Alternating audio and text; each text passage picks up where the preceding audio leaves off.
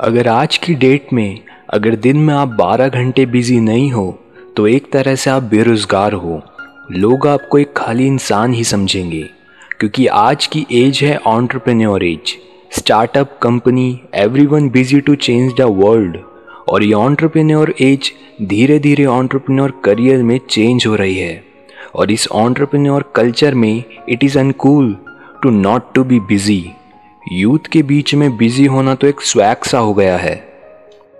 दो रात से सोई नहीं है, वहाँ बिज़ी थे या यहाँ बिज़ी थे, जिनके पास कुछ नहीं भी है करने को, वो भी बिज़ी है।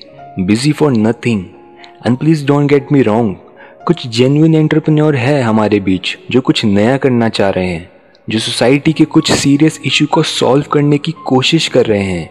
हाँ और ये भी सही है कि उसके लिए आपको दिन रात मेहनत भी करनी पड़ेगी।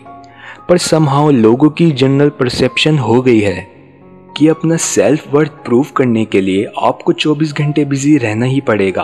आज की डेट में अगर दो मिनट खाली बैठ जाओ तो गिल्ट सा फील होता है, जैसे कुछ गलत कर रहे हो।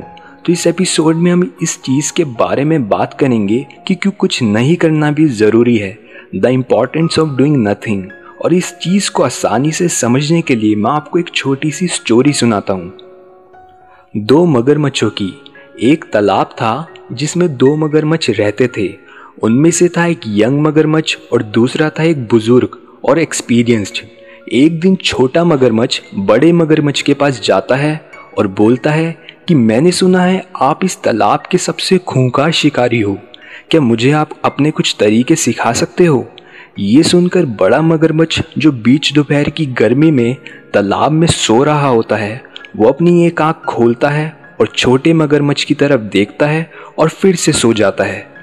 ये चीज़ छोटे मगरमच्छ को अच्छी नहीं लगती, उसे बहुत इंसल्टेड फील होता है और वो मन ही मन सोचता है कि मैं खुद ही इसे शिकार करके दिखाता हूँ और वो तालाब की दूसरी ओर चला जाता है।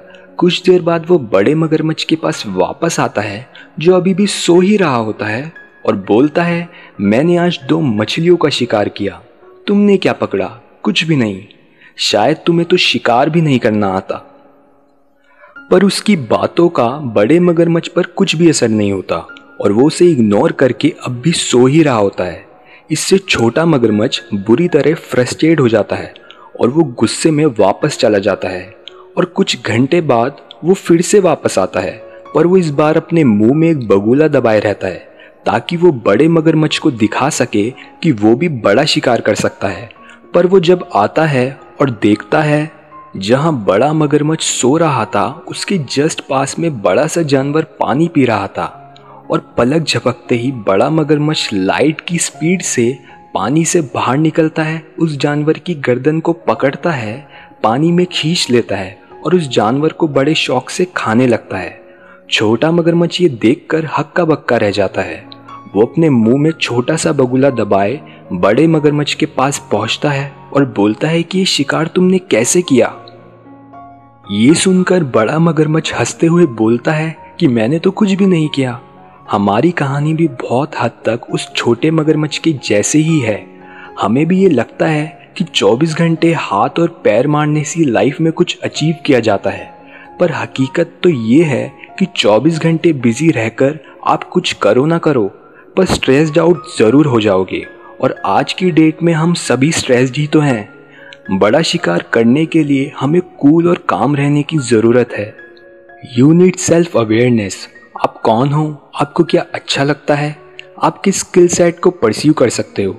और इन चीज़ों की आंसर आपको शांत रहकर मिलते हैं, ना कि शोर मचाने से। हमें दो चीज़ें समझने की बहुत ज़रूरत है।